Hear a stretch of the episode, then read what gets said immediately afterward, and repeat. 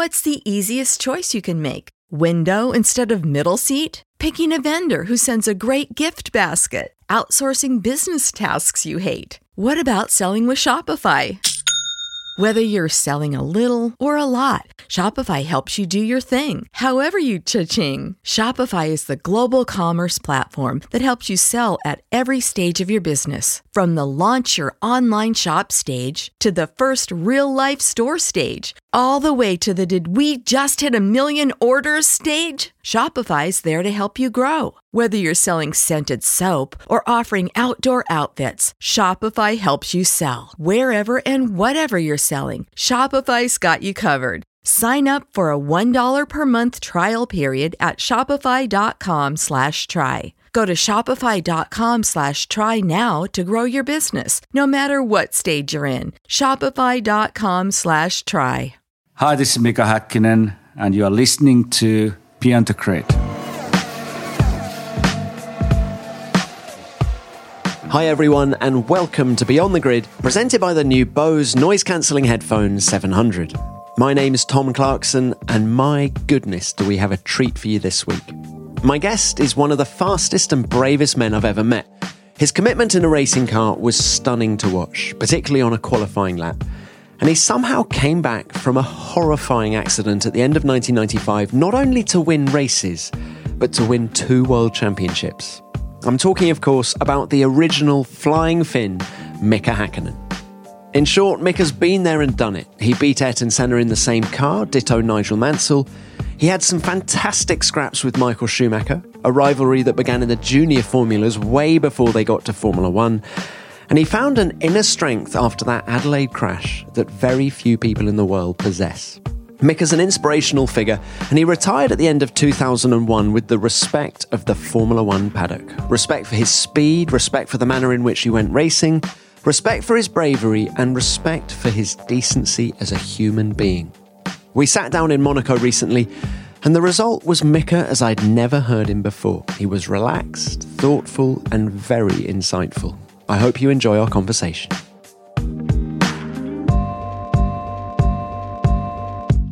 Mika, moi. Oh, yes, that's Finnish, definitely, yeah. That is the extent of my Finnish. but moi, welcome to Beyond the Grid. It's lovely to have you on the show. Thank you for having me. Thank you. Now, Mika, this year we're celebrating 20 years since your second world championship. So when you look back at that and when you look back at Formula One, how important was Formula One to you? Well, yes, exactly. 20 years ago, it, it winning winning a world championship is definitely so it's it's a long time ago. Even uh, you know why it's why it's, it is a long time ago, but some reason it feels like yesterday because all these motions what what I went through to able to achieve that victory, you know, it it it, it was so strong that you never forget. It you carry that every day in your life that that memory uh, and and how important Formula One uh, was for me, and you know, uh, it, it, was definitely an incredible uh, life school, and what that means is yes, motor racing is a great sport and and it's great fun, and and but when you do enter to Formula One, it, it becoming same time uh, not only the your your your your sport, your your fun, what you do, it's becoming your work, and your attitude needs to be changed to to different level to to able to get the success. Otherwise, somebody takes your place, and and uh, it it's not anymore Formula One for me. You know, when I entered the Formula One was was definitely well, wow, this is great, this is fantastic. I could have been Formula One and and uh, yes, I, I know I'm great talent, you know, and I can I can do well. But it really opened my eyes later on that way. This is this is an incredible challenge to becoming good in different uh, aspects of Formula One. So it's not about just turning a steering left or right. It is to do much more uh, than than just having fun and driving a car. Can you remember the impression a Formula One car made on you the first time you drove one? I think it was the Benetton You went straight out and you were faster than Alessandro Nannini, straight out of Formula 3. Yes, that, again, that, that was a great day. It was a great day in, in Silverstone. Uh, we, we have, I had a chance to do one day testing, which was incredible. Uh, and it, it, was, you know, doing the seat fitting first of all. I recognize sitting in this, you know, my experience was Formula 3 before that. So sitting in this uh, Formula One car, I recognized, wow, this is so tiny. You know, the car was really tiny inside. And smaller than a Formula Three car. Smaller than a Formula Three car. Wow. And and uh, I I've recognized immediately like mm, this is not so pleasant. This is not so comfortable to even of course Formula One you you designed a special seat you know, designed for your, your body and, and but even the driving position you weren't able to do that how you wanted to do. It was something that you know it was so tiny. But that day, you know, when I when I when the team did start the engine and and I went to the racetrack, the gearbox was six speed gearbox, manual gearbox. There was no power steering, more like a F3 car. I think F3 we have five five speed or something. And I did recognize, you know, going to, to, to the, the racetrack, you know, even turning a steering in Formula One, it was very responsive. You know, the car was really, really responsive. Car was very stiff. It felt it felt great. Uh, and how then, hard was it to be quick? No, it was not very. It was not too difficult. But what was impressive was, of course, the power. You know, it didn't matter what gear you were in and you accelerating, just the torque was massive. And of course, when you put the sixth gear and you, you know, hang straight and you put your foot down, you're thinking, holy shit. you know, this, this is not going to stop. It just keeps accelerating, keeps accelerating. And in, in that time, you know, and the Hangar straight in Silverstone, you had a corner called Stowe and uh, I think still called still do, Still do, yeah. but, but it's changed the profile of the it corner. It changed the profile. Yeah. So at that time, the corner was nearly flat.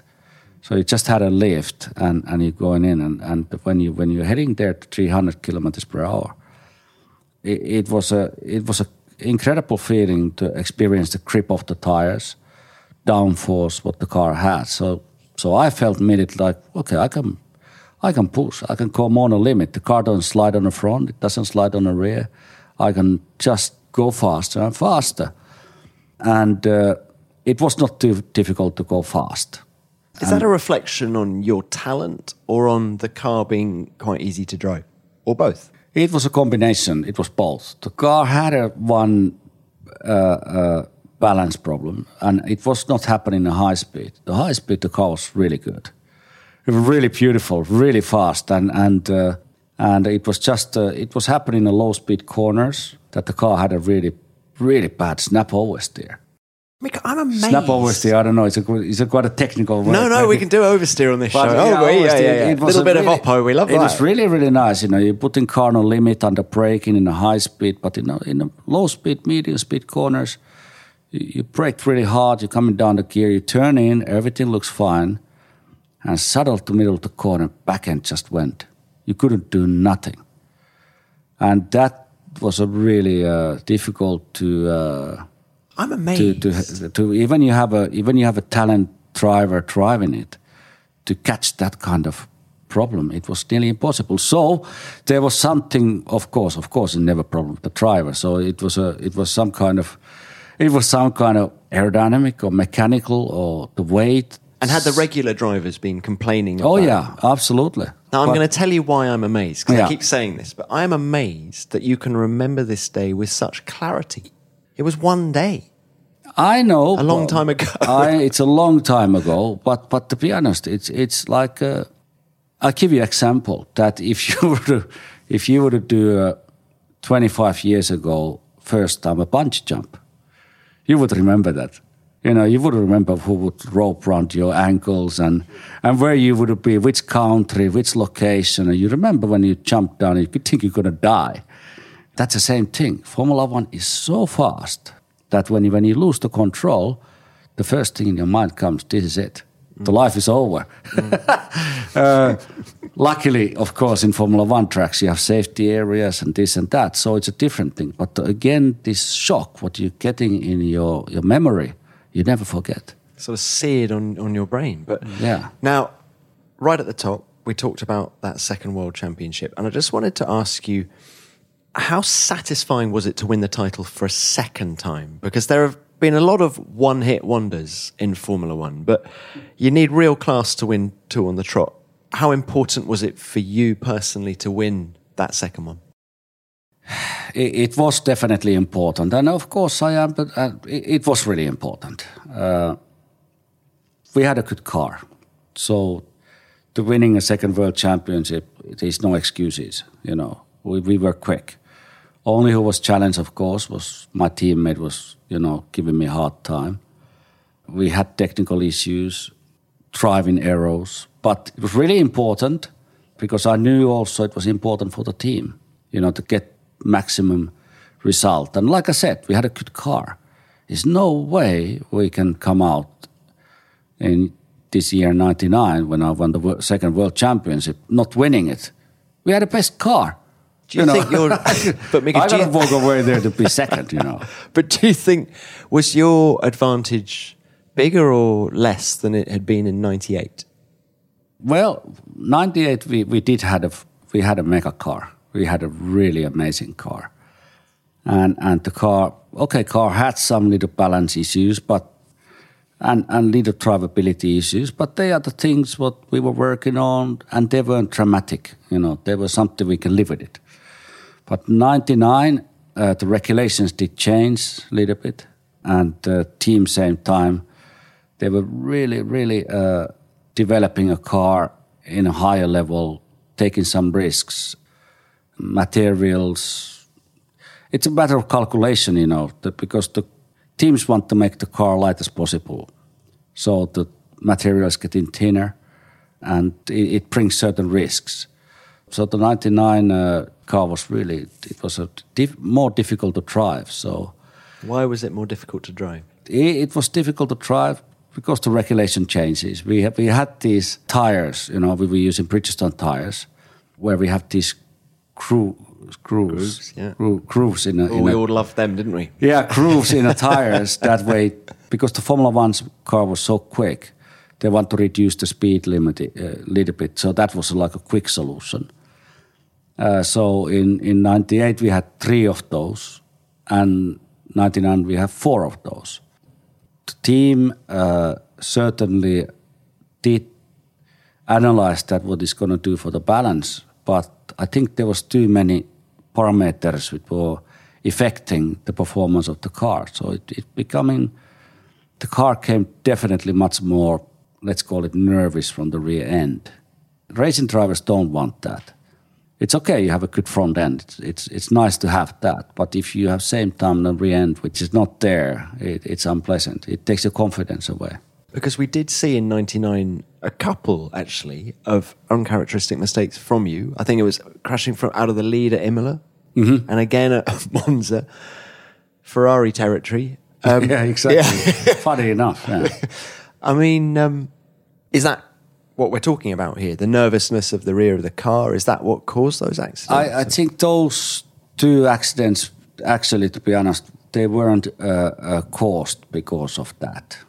I think the, the- what these two races has common, yes, both of them they were in Italy, but was that a factor? Sort of just all the Ferrari noise, tifosi. No, no. But but the, what is what is two common with these two accidents were both of these accidents happened when you had three stop tactic in a race, and uh, it, it was a calculation that we really need to create a certain lap time compared to our competitors to able to finish first.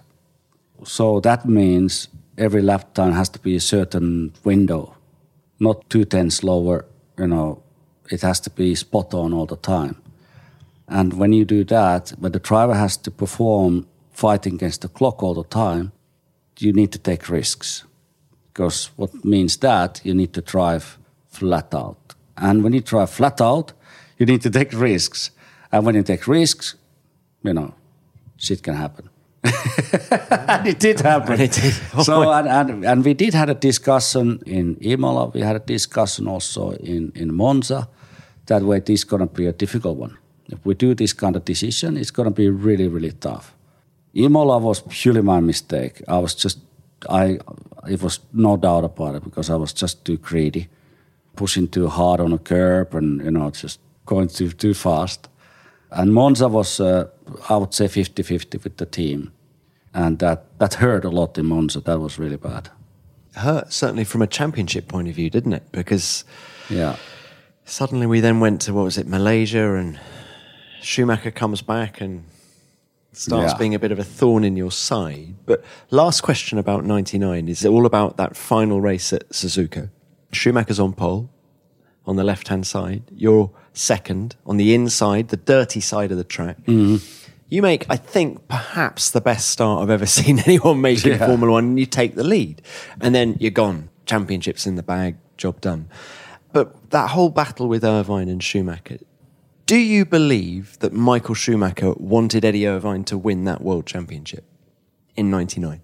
Well, if I would have been in the same position like Michael was, I think uh, I think it would be a great team to win. but I don't think I would be too volunteer to, to do this kind of help.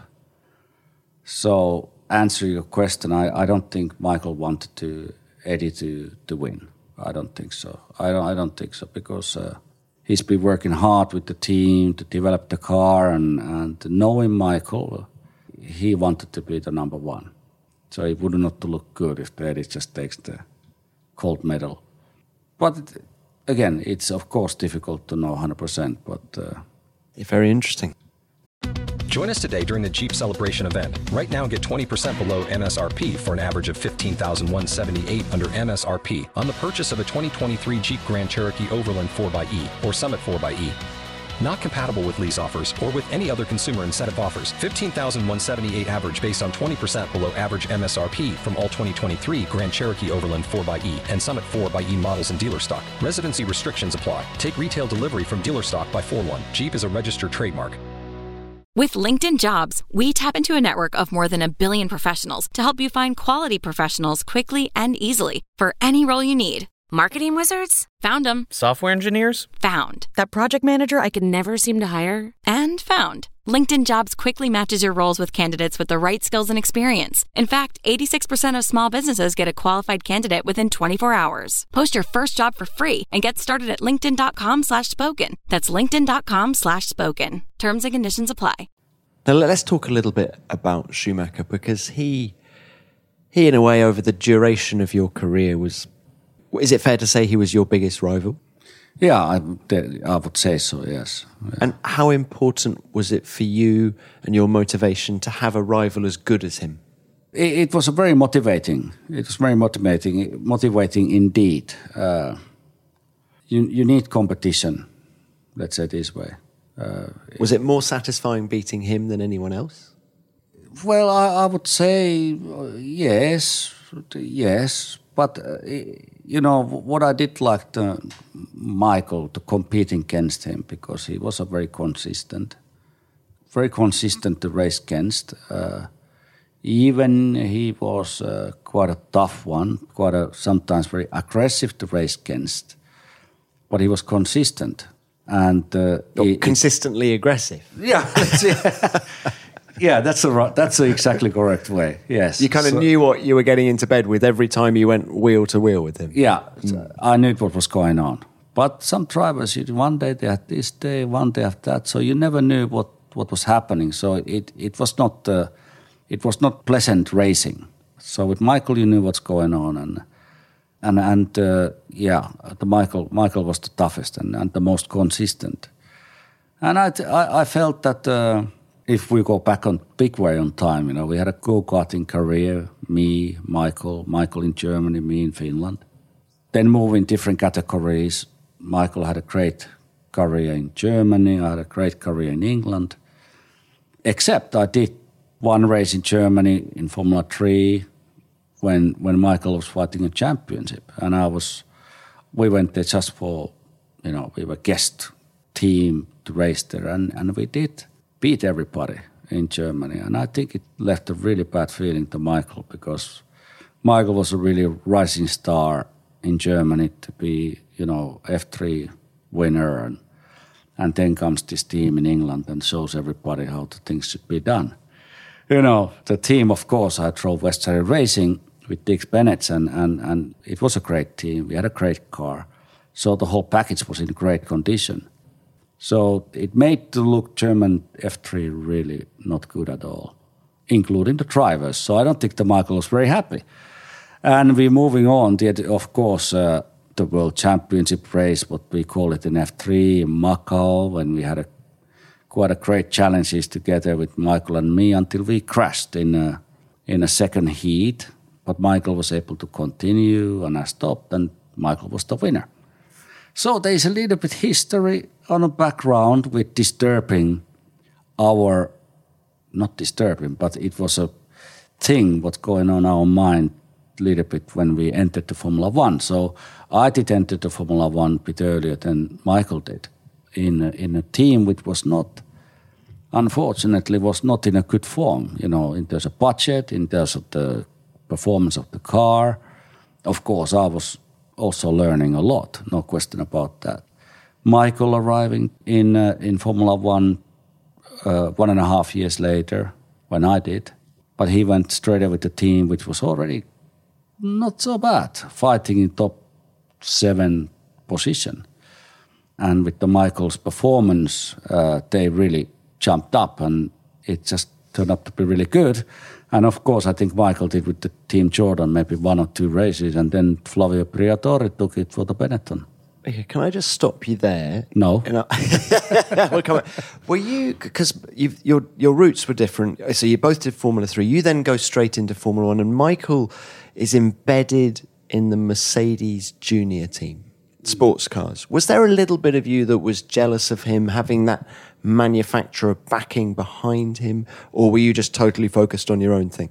No, I wasn't jealous. Uh, it's it's it's a natural feeling uh, what the driver is experiencing that when you've been racing somebody against you know many many years in lower categories and suddenly you move example like in Formula One and then this guy is one and a half seconds quicker he said, no way. I, you know, there's no way it just suddenly changes like this.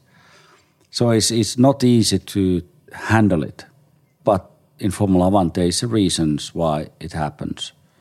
I was keeping my feet on the ground. I knew I still, you know, coming from the very small population from Finland. Uh, the financial package, what we can bring from Finland, is not so powerful than when you come from Germany – or the marketing reasons why to have a German driver, it's better for the team than having a Mr. Nobody from Finland. it's not gonna, you know. So it was a. There is a lot of many different aspects which are influencing the situation. So I was calculating my mind. This is it. You know, Mika, keep going, and you know we'll get your right position and place. When How influential was Keke Rosberg in, at this point in your career? oh, super important and very influential. And and uh, Keke had his network, you know, and and uh, you know, in in Formula One world, you cannot just uh, you just cannot sit in a motorhome and work with the engineers. You have to go around. You have to see the people. You need to talk to people. And everybody, every driver is a different personality. They need, they have different needs. So that time Keke was very important, very good for me, uh, keeping network, uh, contact with the people, analyzing what was happening at the market. So that was really important. So I got opportunity to focus on my main work, to work with the team, with the engineers, and, and improving myself to be a better racing driver. And Keke did the, the talking and the. Absolutely. Could you have made it without him? Well, to be honest, no no, no way. Well, I, I think there could be a possibility to to enter the Formula One one way or other, but I don't. You know, it's such a complicated puzzle that you had to calculate non-stop what is the next move, and you cannot you cannot live in that day. You really have to see really far what's going to happen, what the people going to do, and what the whole Formula One what they're gonna do. It's not just uh, thinking about to go to the next race. Now back to Schumacher. What do you think were his strengths and weaknesses as a driver?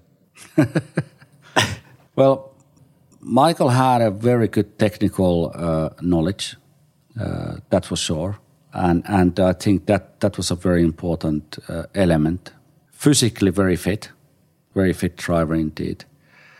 And then one thing what he did have, but it's not maybe because of him, but you know, in in those days when I was racing, when he was racing with Ferrari, they they they were testing in Fiorano. They they didn't have a what time the track is open and a track closing.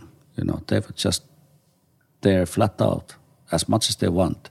The own track for Ferrari. And we had to go to Silverstone to testing, with opens at 10, closes at 12, opens at 1, or was it whatever, That's really finishing at 5. So you have actually, if you have a, if you started your installation lap in the morning at 10 o'clock and then you had a, some kind of failure in the engine, it takes three hours to change everything. So you lost half a day. And you really felt at the time that that, Oh, my that gave them a massive advantage. Oh, massive. I mean, you know, if we would have run from 8 o'clock until 8 o'clock in the evening, Actually, I remember, didn't Ron try and buy Lydden Hill, which is a little I- racetrack in the southeast of England? yeah, absolutely. It would For that reason, he wanted his own Oh, Fiorano. absolutely. It would have made a massive difference in terms of development uh, of the car itself, the drivers, uh, including mechanics, practicing a real for the tire changes or refueling, whatever. You know, it would make a massive difference. I think it would bring also the drivers, the, the team closer, you know, the, the mechanics closer. Everything would improve through that. So that was the one of the things what Michael had big advantage. What about Michael's weaknesses? What did you pinpoint? Because I'm sure when you're racing against a guy, you, you you have to weigh up in your mind, don't you, what their strengths and their weaknesses are. You've listed the strengths. Hmm. What do you think were his weaknesses? Well, he did. He did not have too many weaknesses, to be honest. Uh, uh, but uh, how would I say? Is he got a long pause now?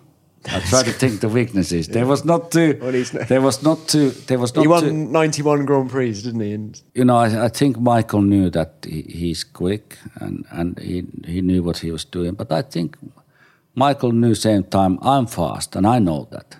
And I think Michael saw when he saw me that way Mika thinks he's quicker than me. So it was a little bit psychological game there. But I think uh, Michael showed a lot of confidence outside, but I don't think inside he he confidence was lacking quite often, and uh, you can you can see that. Well, I, I saw that when it's happening, and and that was the time I attack. Anyway, I mean I have an enormous respect of of the way he was working on with the team and developing a car together and and able to achieve what they did. It was incredible. But he didn't do alone that, you know, he did he had a great team around him. But he I felt he has a lack of confidence, you know. But but difficult to say when you're not driving on a racetrack, I think he did some desperate moves sometimes. I, I, I felt, you know, when, when you're racing out there and you clearly you are slower than somebody else, you don't do this kind of maneuvers, you know, when you are really slower because it's it's ridiculous. So I, I felt that was that was something to do that way you don't the season is long and there's a lot of races. So one race not gonna end of the day is not gonna change the whole world. were you surprised by Adelaide 94 when he crashed with Damon Hill or Jerez 97, the race that you went on to win actually, but when he crashed with Jacques, were you surprised by those maneuvers? No, not at all. No, it was the last race. It was a, about the championship, so I, I understand that. I, I think easy to say I would do the same, but uh, I would not in this level. Uh, I would not do that uh, in in Formula One. It it would it would be definitely too obvious. uh, to do something like you can play some tricks and try everything in this world, but you don't crash into somebody. I think that's that's too much. I mean, you can do some naughty stuff out there on on you know do something which is not so not so following the rule book, you know, but crashing into break somebody. testing, that kind of thing. No, I would not even do that because that's dangerous. That's basically crashing. What do you, what do you mean? What's well, there is what's your of- box of tricks? What well, you? you can always you can always do some tricks because some places you just simply cannot overtake. You know, so you can you can do you can do driving with only well seventy percent and just just tease the driver behind. That way they will lose their nerves. You know, like what Michael did for me in '99 in in Malaysia. I think he did. You know, so so you can you can do that quite easily. It doesn't it's not shown on a television, but it's really nasty for, for a racing driver to perform behind the driver like that. So Michael couldn't do that. And I, I, if I would have been in the same position, I would have do the same thing. But Damon, of course, was different because there are different positions in a, in a race. But uh, Do you think you were quicker than him? of course, of course. I mean, that's no, no. Of course, that's where you have to think about it. I think we had a little bit different driving technique. I think we had a little bit different driving technique, and that was, I think that Michael was technically very good in low speed, and and I felt I was technically maybe a bit better in high speed. But nevertheless, it, it was okay. You knew him for so long. You know, Mm-hmm. you, as you as we've already discussed, you you raced each other in the junior formulas, then all the way through Formula One. Did you have much of a relationship off track? I, I we we did try to hang around.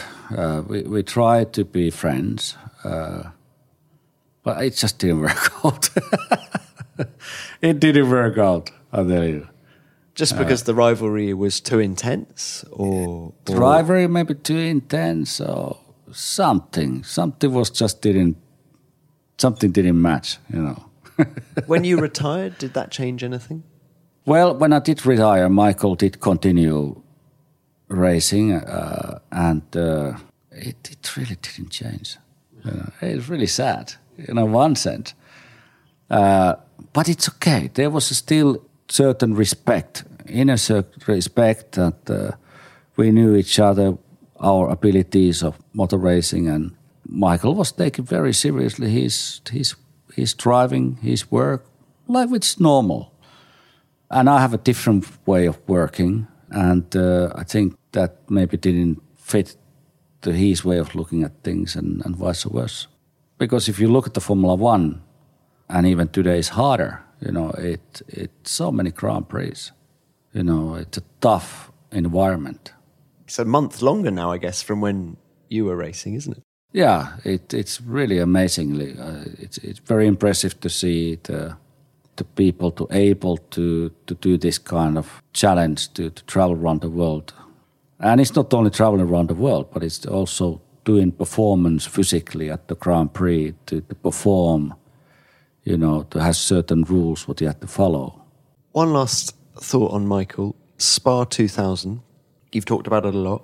Mm. Was that in some way a definitive moment in your relationship? In that he did the dirty on you the lap before, tried to put you on the grass going up to Les Combes. You then get him the next lap. Was that in some way definitive in your mind? Was there, was there some unspoken message that that maneuver spoke to Michael somehow?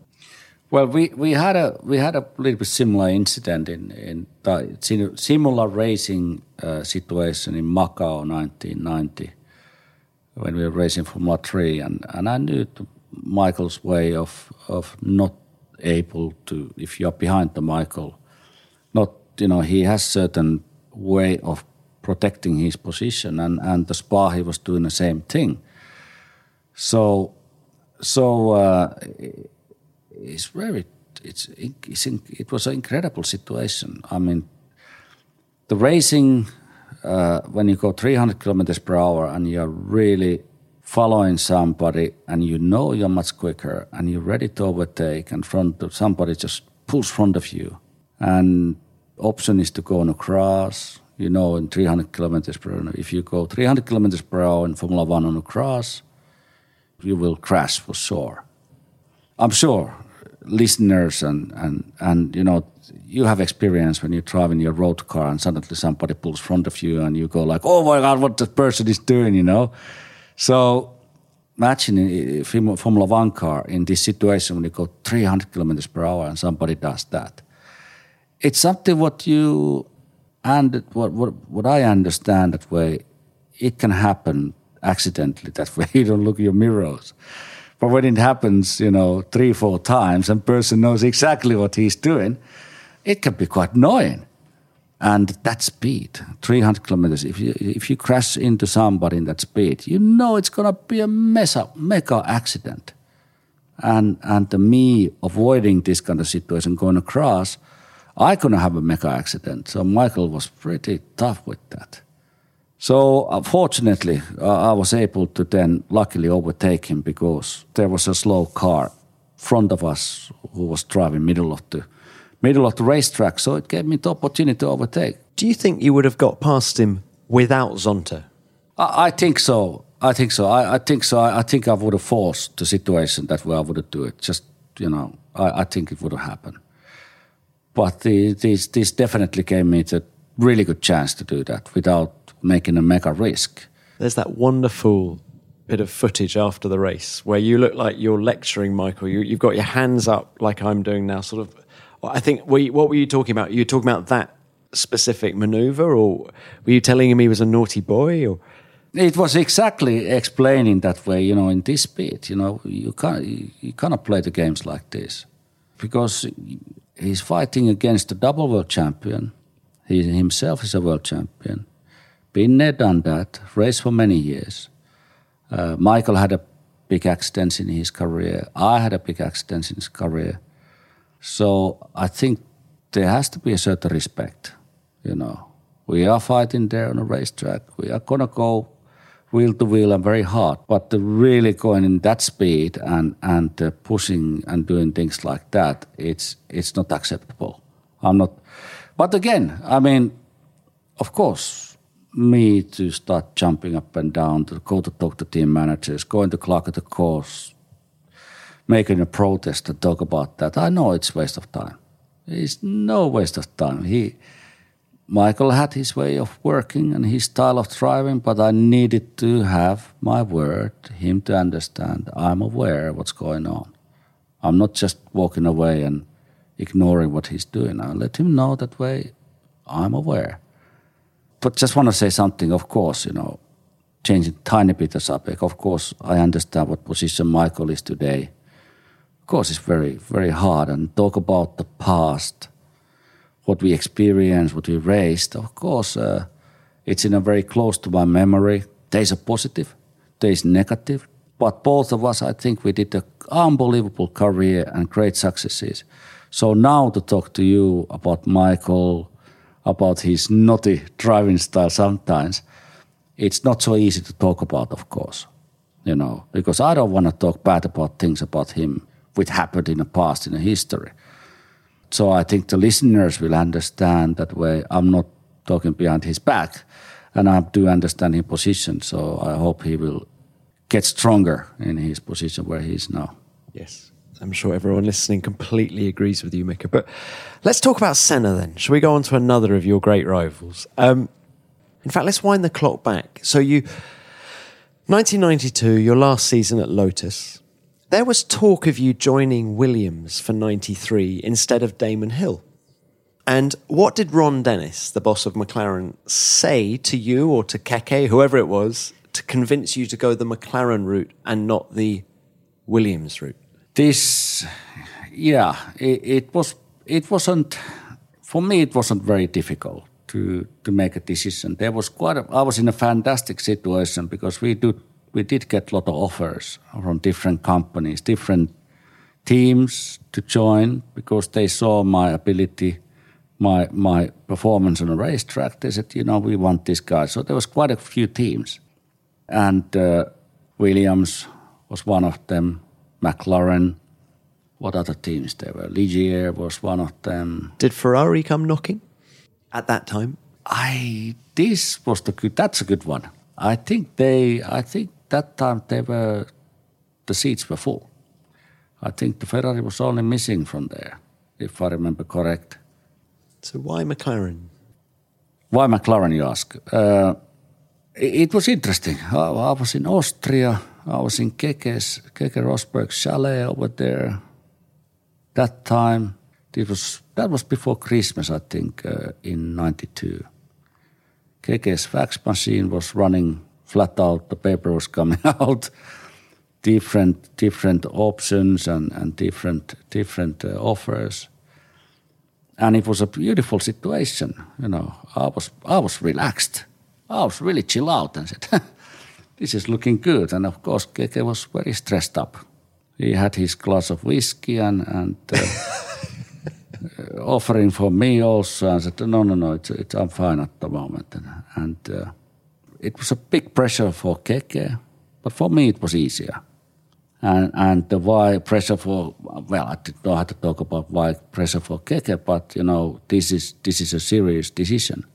I think m- many people would think about ah maybe it was because the money, and of course that has an important part of the of the business. But for me, I had a confidence on on on McLaren uh, because what I experienced in my first years in, in Formula One, 91, 92, looking the drivers who raced before with Williams, drivers who raced in 91, 92 about the talks, what was going on, how happy they were with the team Williams. And, and I did recognize that there is differences. There is differences how the team is run, how the team operates, and what are the priorities. And I, I felt that uh, the driver, the team will get uh, full respect from the team. I mean, the team. What I mean, team, it means the whole people who are working at the, at the team McLaren example. They all get the maximum uh, respect, and the driver is a star, but the driver is same time a team player. So we all win together. And I got the feeling a little bit in in in that time that uh, the drivers, they are the drivers for Williams. Patrick Head used to call them light bulbs, didn't he? You could take yeah, one out and put another one in. I think that's what it was. That got the impression I got. I said, "Do I have a future with something like this?" And Except, I, Mika, you surely Keke of all people would have seen that Williams had the best car in '92. It looked as if they were going to have the best car in '93. McLaren were changing engines mm-hmm. from Honda to mm-hmm. Ford. In terms of performance, Williams looked like they were locked on for another good year, whereas there was a bit of uncertainty about McLaren, yeah. wasn't there? Yeah, absolutely.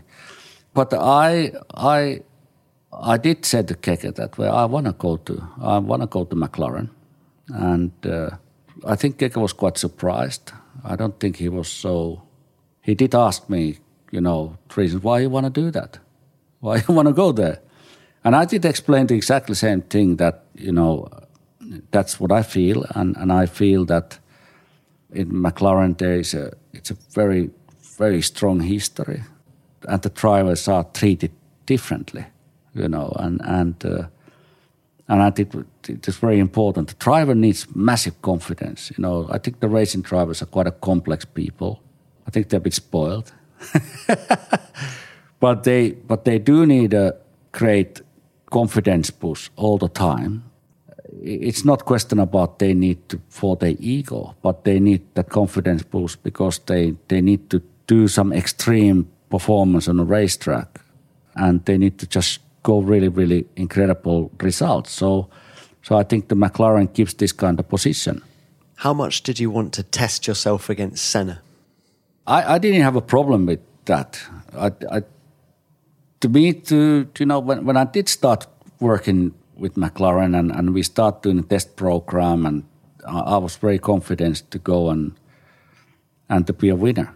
And I, I didn't have a, I didn't have a, I don't think I had a, any uh, fear or thinking that he, he would be quicker. I did have no doubt. Of course, I couldn't be faster than him. And uh, it, it was normal. I think it was just that's a way of you have to think, you know. And it's not only thinking; it's a it's an inner confidence. because in that day we all humans, you know, and and uh, you know humans make mistakes. Humans can improve. You can learn, and I thought I can always be better than him. So how frustrating were those early months of '93 when Senna was in one car, but Michael Andretti was in another, and he was having quite a scrappy start, wasn't he? He was a lot of crashing, wasn't quite as quick as it And Were you constantly pestering Ron Dennis, saying, "Come on, put me in the car, put me in the car," or how how did it work? It it was frustrating, no doubt about it, and and of course, it, when when the reality came, the truth came that way. I become a test driver. It was a big shock. It was a really big shock, and and. Uh, it was not in my agenda. I was really confident that uh, I will go to racing and, and the team will trust my abilities and, and uh, the team knows how quick I am. So I don't have a problem with that. And, and of course, when it went, when the Ayrton decided to come back, it was a shock. So you signed for McLaren thinking it was going to be you and Andretti? I signed uh, that there's a possibility to Ayrton decide to come back. I I fully understand. I had a fully understanding that way. If the Ayrton decided to come back, I'm gonna be a test driver. So I knew that. But I took that risk that there's no way he's gonna come back. You know, there's no way. Because he was the words what he was saying, what I saw that I said, no way. He's he's too angry for the team. He's not how you can manage to work with the team the way you behave towards them. You know, you cannot build a relationship with them again suddenly say everything's fantastic. Because it's not just the one person in charge in a, in a racing team. There's a many, many in, individuals who are making decisions. And so I, I thought he's, he's no, no way going to come back. And he did. God damn it. yeah. Can you remember the first test day you did with him? Oh, yeah. Oh, very well. And the impression he made on you and sitting next to him in the debrief talking about the car? Oh yeah, I remember many of the test sessions. What we did in, in I think we were in Pembrey, we were in uh, Silverstone, and uh, yeah, I, I, it, it, was quite interesting. Uh, I don't think he was very keen to come for testing. First of all, he was not very interested. Yeah, he was not very prepared. It was quite, my opinion, quite dis- well, not disappointing, but I understood that way. You know, if you want team to win and the car to be fast. You have to work hard. You cannot just come there like uh, things a silver plate and just go for it. Okay, he was three times world champion, you know. So he's done his work. He has done his work. So of course I was quite naive in that side and looking at, come on, he should be working here every day to make the car quicker, not flying back to Brazil. But looking at his work at the test, yeah, he jumped in a car which is set up nicely, has a nice design, and guys has done a hell of work back in the factory. So he came and did the testing, and, and that's it. Were you in awe of him in any way? Was he the sort of guy when you were coming up through the junior formulas that you looked up to? Was if you had a, a racing driver on your wall, on your bedroom wall as a kid, was it Senna? Kind of, you know, was it quite surreal in a way? No, not not really. No, not really no, I, I, it's really weird. I think it's my personality, but I, I don't think, I think there's a, I judge the people in their personalities and how they behave, how they talk, how they respect the other people. I don't think, I don't look to people how great they are on a racetrack and what results they do. So, of course, I think great, you know, great races, but that doesn't make the human being to be a better person. So I justify people and I, I, I, I respect the people not because the result, but who they are.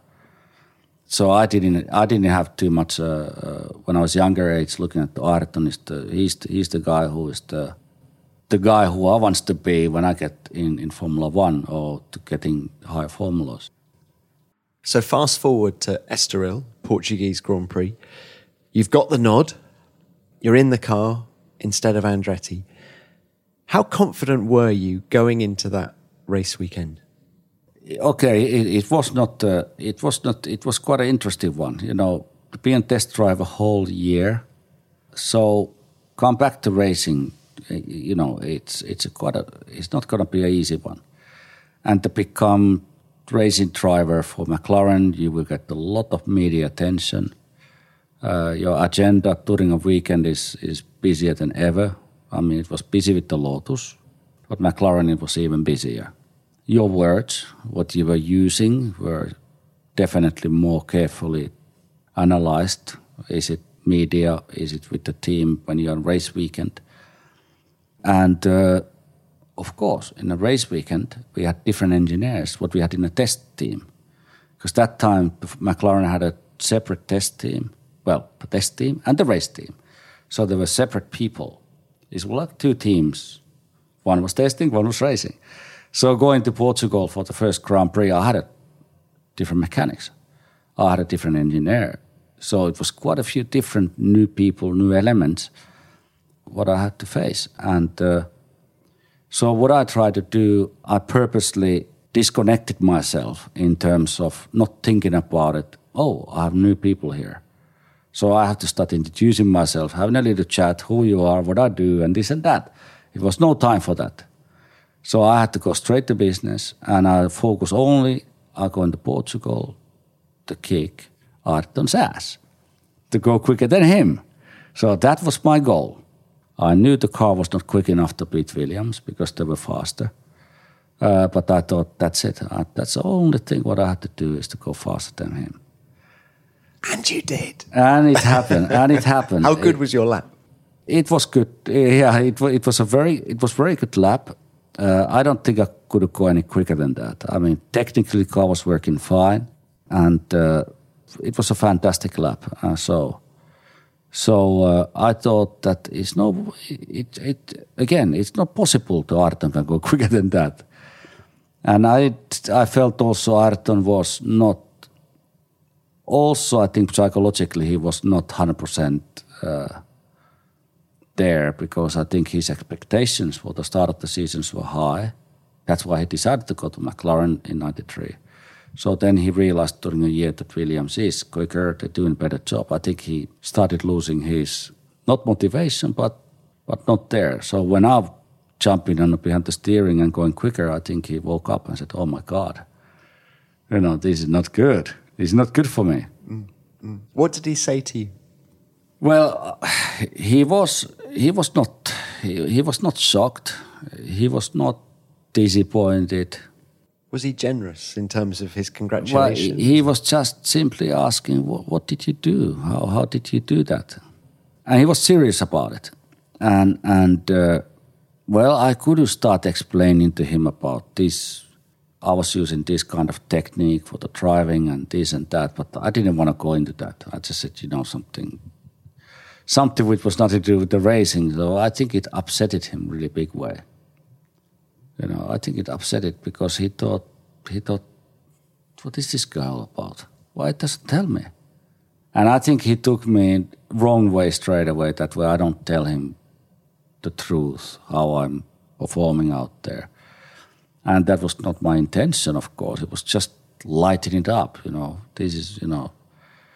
But the guy who is three times world champion, and the young guys coming there, kick his ass in a qualification. Of course, for him, it was not the time to joke.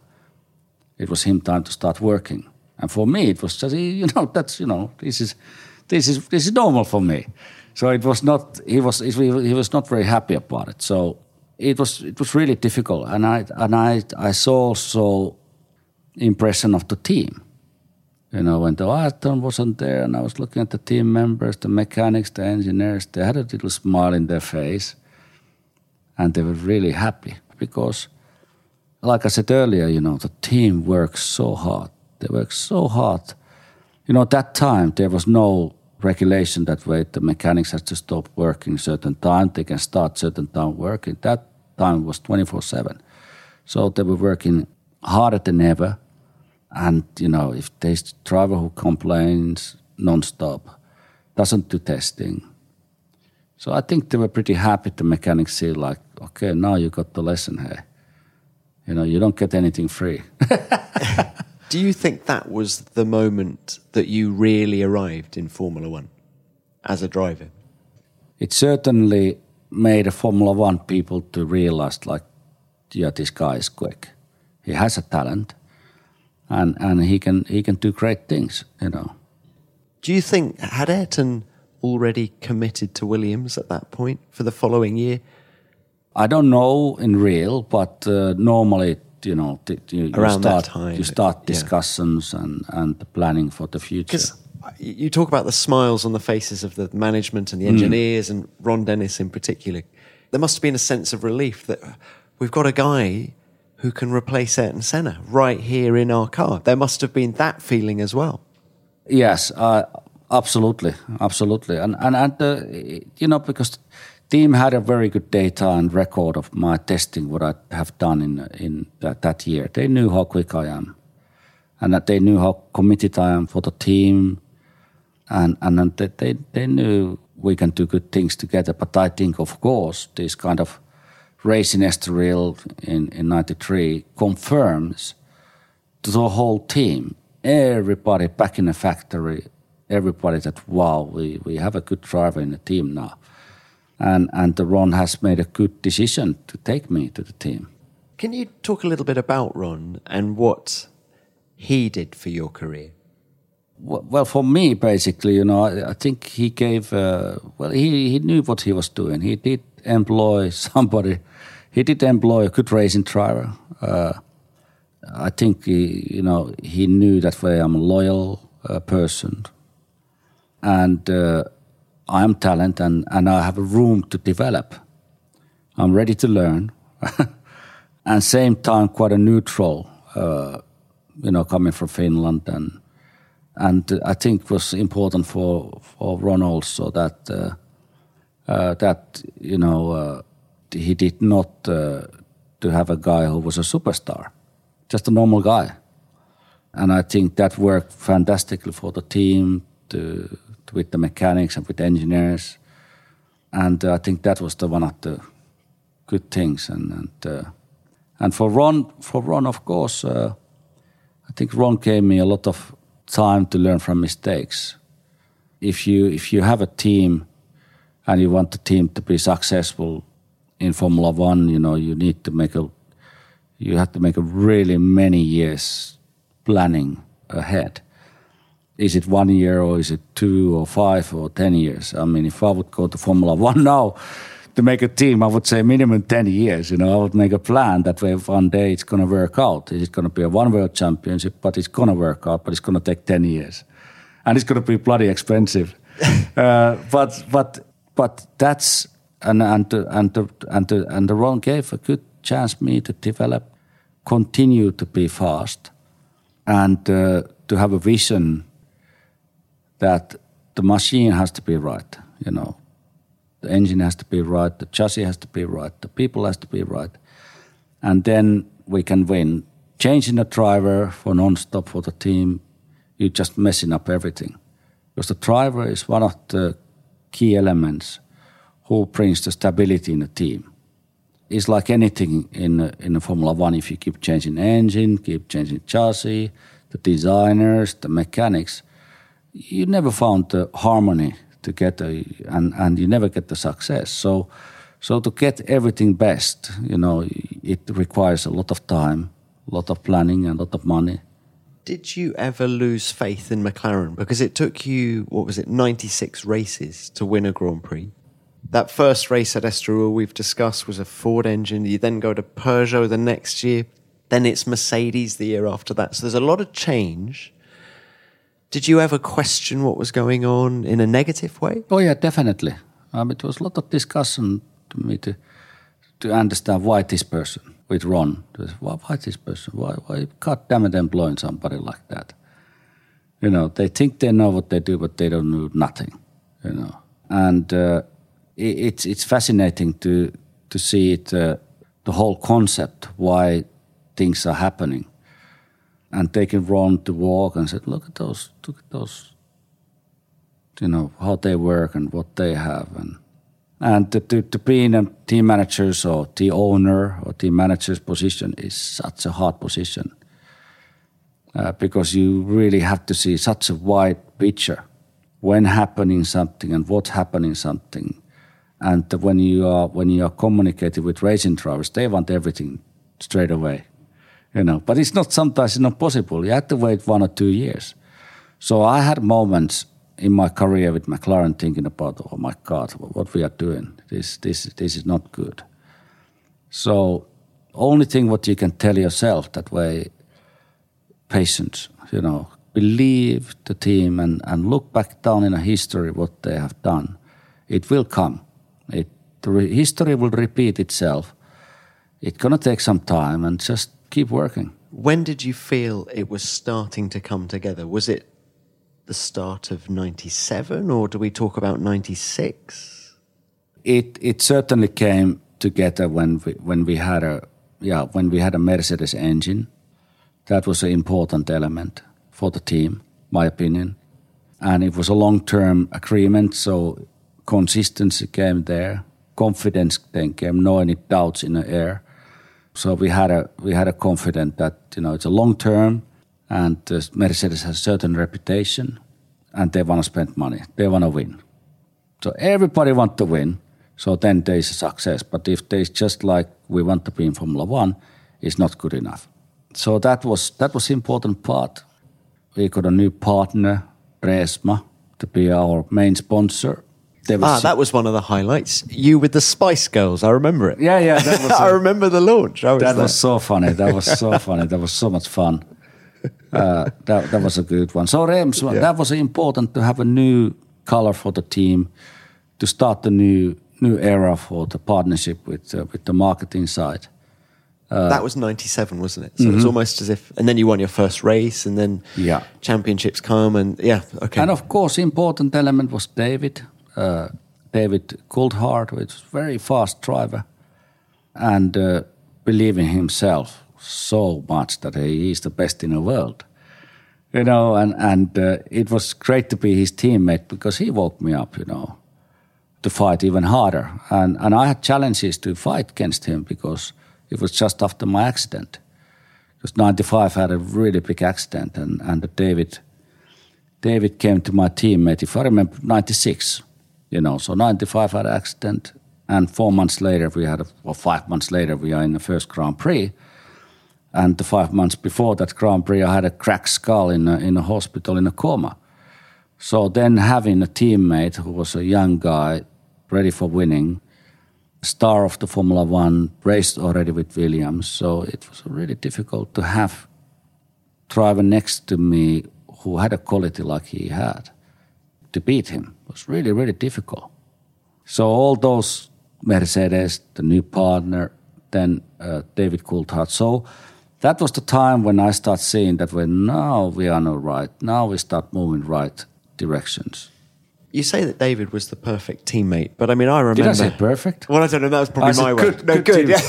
Oh my sorry, God. sorry, sorry. You didn't say perfect, but but all I, I've just got this image in my head. Sorry, and it's slightly skewing my thoughts. Which is, was it Austria '99 when the championships at a crucial point, and David crashed into you at turn two? I seem to remember. That is correct. Yeah, yeah. That is that is correct. So it wasn't always easy. No, no, no, no. him. There was definitely no. There was no always a good. We we didn't have very good start with David and me, in my opinion. Yeah, David, ve- very difficult start. Why?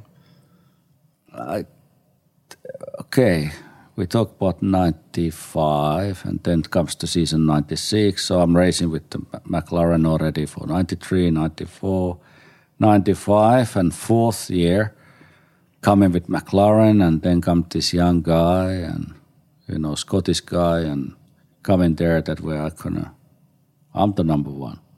So it's like a, it was a difficult situation, and of course coming from that accident made a made a situation very difficult to to really to go for it, to really to go to full full full speed, and and to do performance. So so that was quite a difficult with David. David was quite a, and I I saw in David very first time when I see him, he, he was he, he had a very difficult to trust me, and I, I felt very uncomfortable. You know when you have somebody who doesn't trust you, it's a quite unpleasant feeling. Why do you think he didn't trust you? I don't know. I never asked him. Even today, I never asked him. Do you think But, uh, same, but same reason? be- you said be- Ayrton was a little. It could be it could be my my uh, thinking, but it it was quite a challenge to me to see because to make the team forward, we had to work together, we had to trust each other, and and uh, it, it could be also, to be honest, maybe language issue what what was uh, making a tension there. You know, maybe I didn't understand so well the Scottish jokes, and he didn't understand the Finnish jokes. so there was something which didn't work out well. But but we had incidents uh, like in 90, was it already 96 or 97, we had an accident in Estoril in a race. And we were racing position eight or nine or something, with, you know, not even on the points. And then accident in, in Austria. So it was a difficult, Austria was a very difficult one uh, afterwards, after race, to see what, what we, how we to solve this. I mean, inside in, internally in a team, we, one way or other we can solve this, but nobody don't give the points back. You know, we got this. What is gone is gone, and what is gone is gone because the somebody's mistake, and and this time it was David's who did the mistake, and and we are positioned to win first and second. So what is the purpose of this kind of mistake? So it was very hard to understand that uh, why. But again, you cannot change that. What has happened has happened. It was difficult after race that well, are you going to go crazy in front of everybody and screaming about how silly teammate you have, or or is it David to find all the possible excuses why this happened? And and the team is inside maybe start thinking about now these two our fantastic drivers start fighting each other. And so I think it was uh, Ron Dennis and, and Norbert Haug were able to find solution and calming us down and and finding a harmony again. And and uh, just to just to not forgetting it but just to think about again the future that way let's not it's not. it's not going to change anything but let's not make sure this is not going to happen second time And I don't think it did. no it did not no after after No, the no. Austria. Mika, you've made a couple of references to Adelaide '95, your crash. What can you remember from the accident itself? Well, it, it of of course it is a long time ago already, but I, I do I do remember that day and uh, performances what we did. I do remember the accident uh, itself, but uh, the memory what I have is that definitely when I was sitting in a car and not not able to move, and I I realized I, I realized that shit I cannot move my legs and I cannot I cannot get out of the car, and I thought that's it. I, I felt that I'm that's it. I'm in the shit. Uh, then I just see next thing I see the guy come in front of me and and uh, and and uh, I I said to myself just now just just relax, just don't do nothing because it's nothing what I can do.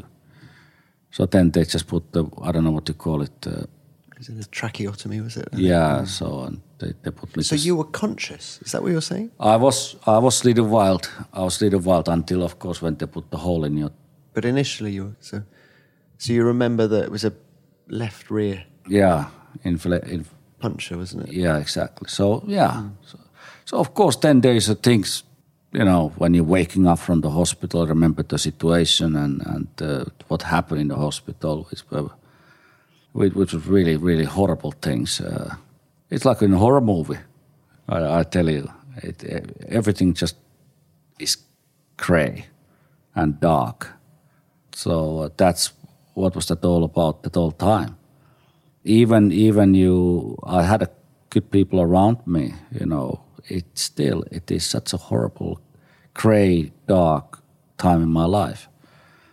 I think when when you do survive from that you you, you come out of the hospital you can start walking on the street you do thank the people who were supporting you and taking care of you that horrible time even then you know it, it's it's a, it's a horrible experience How long did it take you to get over it?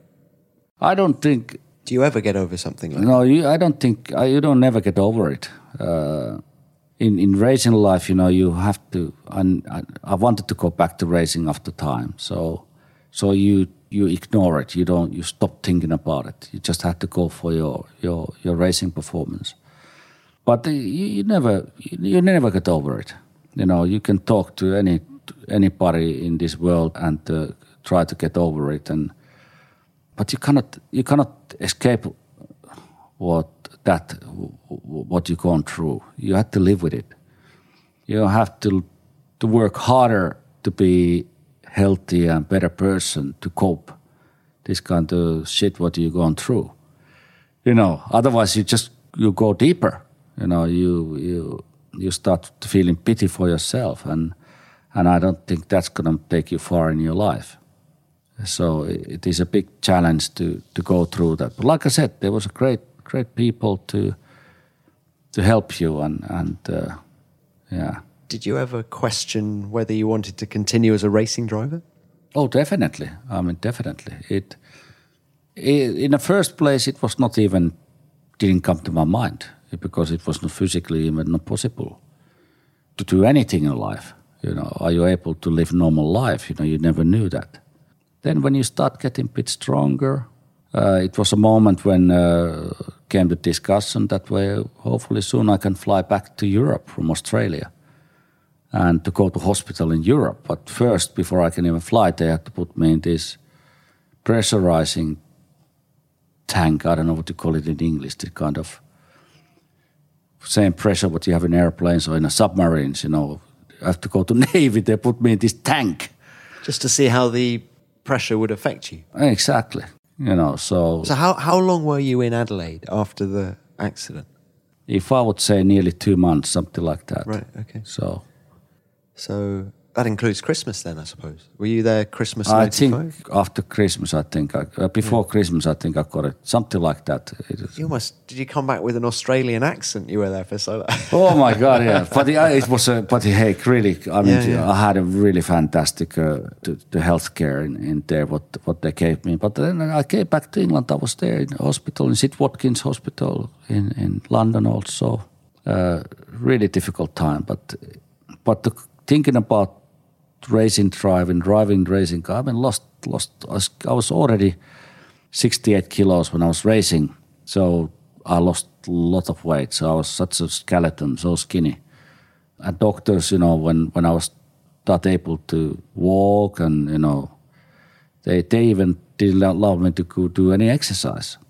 So I thought, oh, if I, you know, of course, if you want to go back to sport, racing, you know, you cannot do any exercise. How are you going to manage to do that? So it was very difficult. Uh, coming back to Monaco then finally from England and to be at home in Monaco, I was, I was sitting in the terrace and I was thinking the time will come when I will get the phone call that way if I want to continue. It's a horrible feeling. I mean, great feeling because the team, the management, nobody didn't pressurize me. Mika, give you answer today. No, they gave me time to last minute to make my decision. You know, so it was it was a horrible time. So it was a gradual process, the return. It wasn't you didn't like wake up one morning and go. No, I was getting stronger in I would say end of the '97 when I was started getting physically back to really shape. It took until the end of '97. Yeah, yeah, two years. Yeah, so it took a long time. How ner- how nervous were you before testing for the first time after the accident? It was at Paul Ricard, wasn't it? It was at Paul Ricard, but I, I knew the track is easy. I knew knew the track is easy to drive, and so I was. When I went there, I, I know I'm gonna go flat out. I didn't have no fear. I, have, I didn't have no doubt if I didn't think about if I lost my driving performance or or talent or something. I didn't. No, I, I knew I was gonna go flat out. It was more about uh, fear that what, what the mechanics gonna say because I, I did look like a you know Addams family, you know, a little bit like a monster, you know, you know the you know because they shaved the hair from the. I mean, Addams family. It's a movie, isn't it? Something like that, you know. So they had, you know, to shave the hair from other side, and uh, of course the other side of the face because it was paralyzed, so it didn't work properly. So I, I didn't look too normal. So going to the test, I was wondering what the mechanics gonna see. They have seen me for all my, you know, gradually my career, 93, 94, and then, so I wonder what they're gonna say when they're gonna see me. Because it was a serious moment. Imagine, you know, the, you know, Christmas is getting, you know, to, no, this was in, it was in January, I think, yeah. So, you know, mechanics are thinking, what, what, what's gonna happen? You know, I was worried about when they're gonna see me. They're gonna, they're gonna, they're gonna get shocked. I mean, of course, they had a they had a great sense of humor. You know, of course they have. They're good lads. They're good guys. And but I when I when I did arrive to Paddock and I walk in the car, I was like, shit. You know, I should be. You know, normally I come there with full confidence, full power, full energy, smile on my face. Okay, guys, let's let's work hard. Let's gonna do well, and let's find solution for the problems. But now this was the this was the case when I have to come to garage and, and I, I do I don't look so good. I don't look so well. So the mechanics they they cannot just uh, start screaming, "Yeah, great, you are back, fantastic!" No, no, no, no, no. They saw that way this guy has gone through to hell. What did they say? Well, many of them were happy I'm back, I'm okay. Uh, but you know, the visual look was already uh, something that way. It was a bit, a bit not so what they used to it. You know, because I'm so careful with my hair always and everything. And suddenly the other side is shaved oh, off. Those film style looks, Mickey. Yeah, yeah, so it was a bit difficult. Yeah. But they were okay. And, and when I did jump in a car, I, I was very confident, you know, it's going to be good. It's going to be good. And did it all come back immediately? Absolutely. It was like away. you hadn't been away. Absolutely. I mean, I did so much driving with McLaren, the, the racing and testing that it was just, I knew the car, I mean, everything. Did your attitude to safety change after that? Not so much. Surprisingly, not so much. Don't ask me why. Uh, I was focusing the team and yeah, uh, not so much. I didn't start going to FIA and say you have to change everything now. Not change everything now, but change that, change that corner, and you know, you know, I, I think. Uh, Equally, when Senna and Ratzenberger were killed, how did that affect you? Well, it's of course it's you know it it uh, it. What do you mean? How did it affect how me? Did it just the impact of their was it a wake up call for you as a racing driver? Because there'd been what twelve years prior to that, there hadn't been. No, I mean I knew the motor. I knew that way in the motor racing before me. Before you know, you know, there has been accident. Motor racing is dangerous, so every driver who goes in the sport knows there is a risk. There is no way somebody's crying afterwards that you know something happened. Oh my God! Hey, come on, guys! You know if you if you go to this sport and you go 200 miles per hour, you know, you crash on a wall, there's a very big chance you're going to die. So if that happens, it's no point to. this sounds horrible what I'm telling, but it's a fact. It's a choice what we do for the life. We can do other things than if we don't. We have to recognize the reality. Uh, but yeah, when the great champion Ayrton Ratzenberger dies like that, it is a shock in the same weekend, you know, same, of course, same racetrack. So it is a shock. It's terrifying, but it's like when I had my accident in 95. Shall I come back to, you know, back to Europe and go to FIA and said, you know, hey, you know, really, are you really designing this kind of racetracks and racing cars that way I get hurt? They're going to look at me and say, what are you talking about? When you do sign your super license, you know the risks. You, when you sign the contract with the teams, tire manufacturers, you sign your name, you know exactly what are the risks. So there's no point afterwards going there to complaining that something happens. You know your risks. So it's it's a horrible thing, but that's the, that's the reality. Luckily, the things are better today, and, and the teams are more aware. The FIA working very hard for the safety. The companies who are involved in, in Formula One, in motor racing, even it's dangerous, you know, we cannot lose any lives. You know, nobody don't want to be a partner of Formula One if FIA or the drivers and teams don't care about the safety. So something has to be done, and, and so many good things has been happening with the safety. But there is always, always something can happen because we are involved with the high speed machine, Formula One. So, Mika, when you look back at it all, when do you think you were at your peak?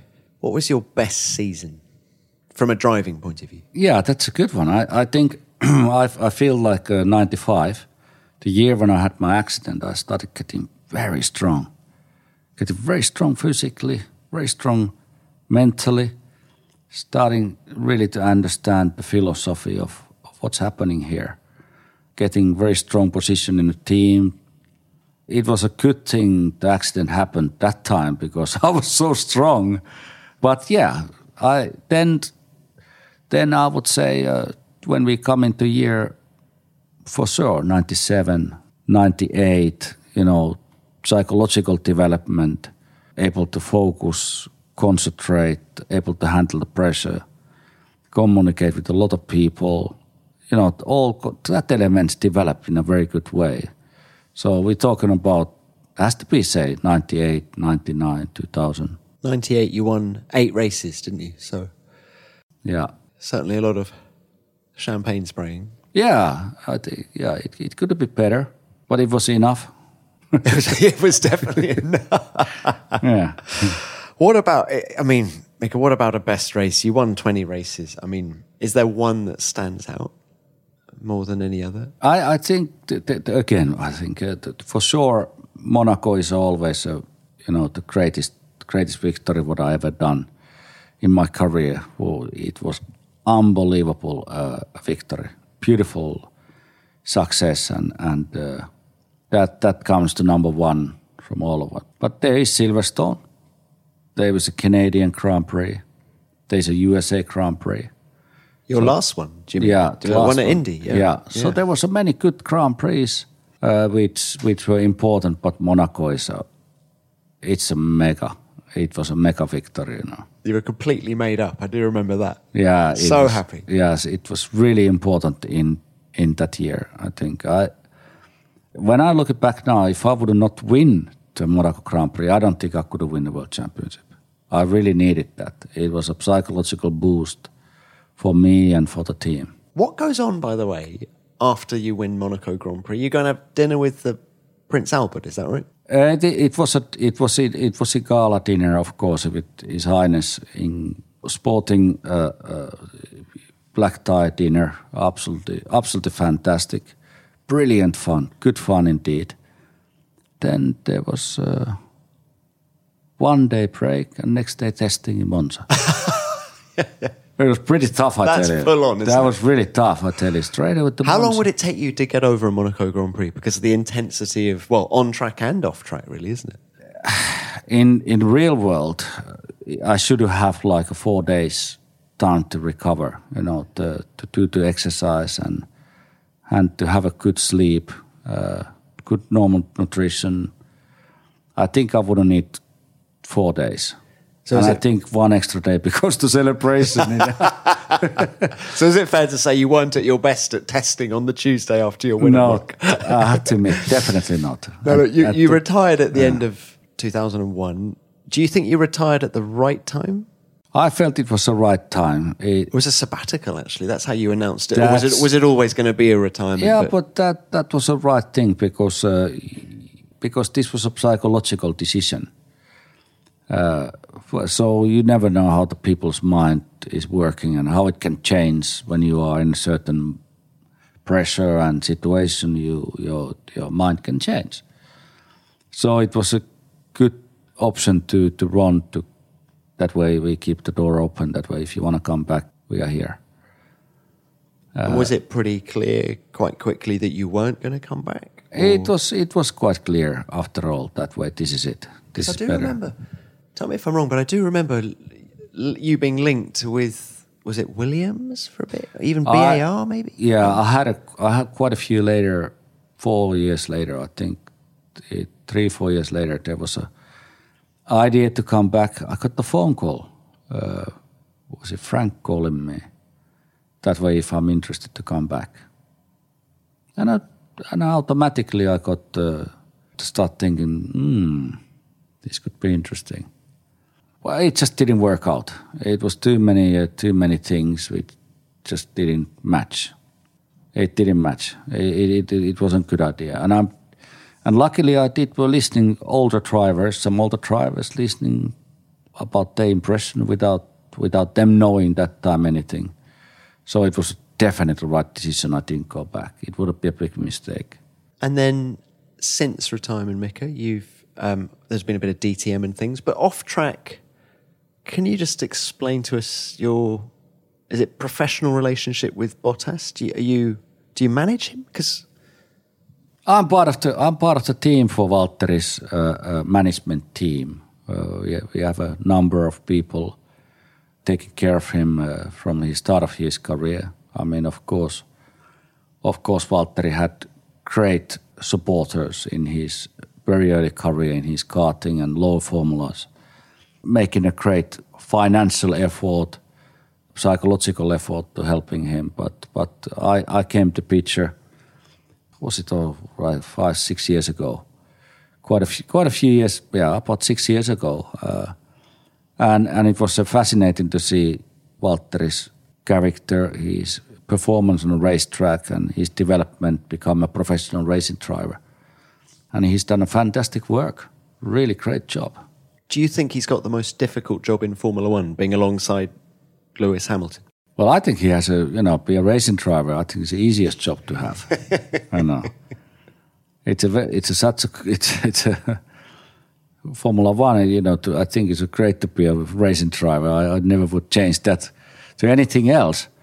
We've been discussing a lot about, you know, I, I had a chance to have a teammate for Nigel Mansell or Ayrton Senna, many great drivers, and, and all of these drivers have different qualities and different challenges. And, and Valtteri, Valtteri has, has Lewis. And I understand 100% his pressure his challenges, what he's going through.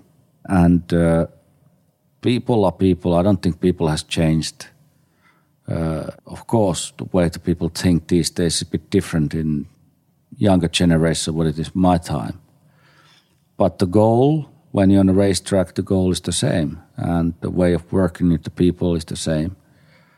And and uh, it's all about learning, learning about yourself, able to find the motivation, uh, discipline to get the success. And absolutely, when you are against uh, Lewis, who has won a world champions many times, he has he has a lot of information, lot of uh, experience, what he has gathered all the years. So, so Valtteri is in a fascinating position uh, to able to be even better racing driver what he is today. And, and he's doing a great, great job, my opinion. He will get the great success. As part of his management team, how frustrating is it that he keeps just getting one year, one year, one year? Well, uh, if you're listening, Toto. well, it, it I, I, I am, you know, it's it's to, like to anybody, you know, when you are in a, in a business world, you want to see the success uh, from the people.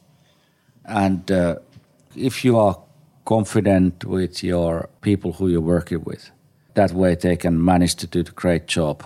Uh, I think is a I think is a very important way to show the company that way we're gonna do well. And uh, like like I said earlier, what I was discussing here, do I look drivers out there that way their results. I look about their personalities, how they behave towards the team, how they motivate the team. And, and I think this is such a big many elements with, which are influencing the decision of the team to have driver one year or two years or 10 years. But uh, I, I, think when, when you do have a great driver like Valtteri, it's it's obvious that Valtteri is one of the greatest racing drivers out there in ever in his attitude and his behavior. And I think he's a great ambassador for Formula One, uh, also for Mercedes. He will definitely go for great result next year. And I think the team will they will realize something very special next year. Oh, how exciting! Well, look, final question is: How mad is it that Kimi Raikkonen, a driver you raced against, is still racing? I mean, his longevity is extraordinary. Yeah, I mean, to Kimi to be so long time in Formula One, it it, it definitely a very impressive. And uh, I have I have hardly anything to say. I mean, physically, I think yes, it is possible, oh, but psychologically able to handle all the pressure, it's not easy. It's it's a different life. It's a different lifestyle. Being a Formula One paddock, it's it's it's a very very different than outside of the Formula One paddock. So to able to psychologically go through that criticism, uh, fighting against the problems non-stop, it is a, it's not easy one. Especially when you are world champion, especially when you have tasted the victories, you know what it's like, and not able to do that, it's not psychologically very easy. So I'm very impressed with him and uh, uh, high respect that way he can do it so long. It is very impressive. Well, Mika, what a joy to speak to you. Thank you so much for your time. It's it's been wonderful. Thank you for coming on the show. Thank you for listening. Cheers.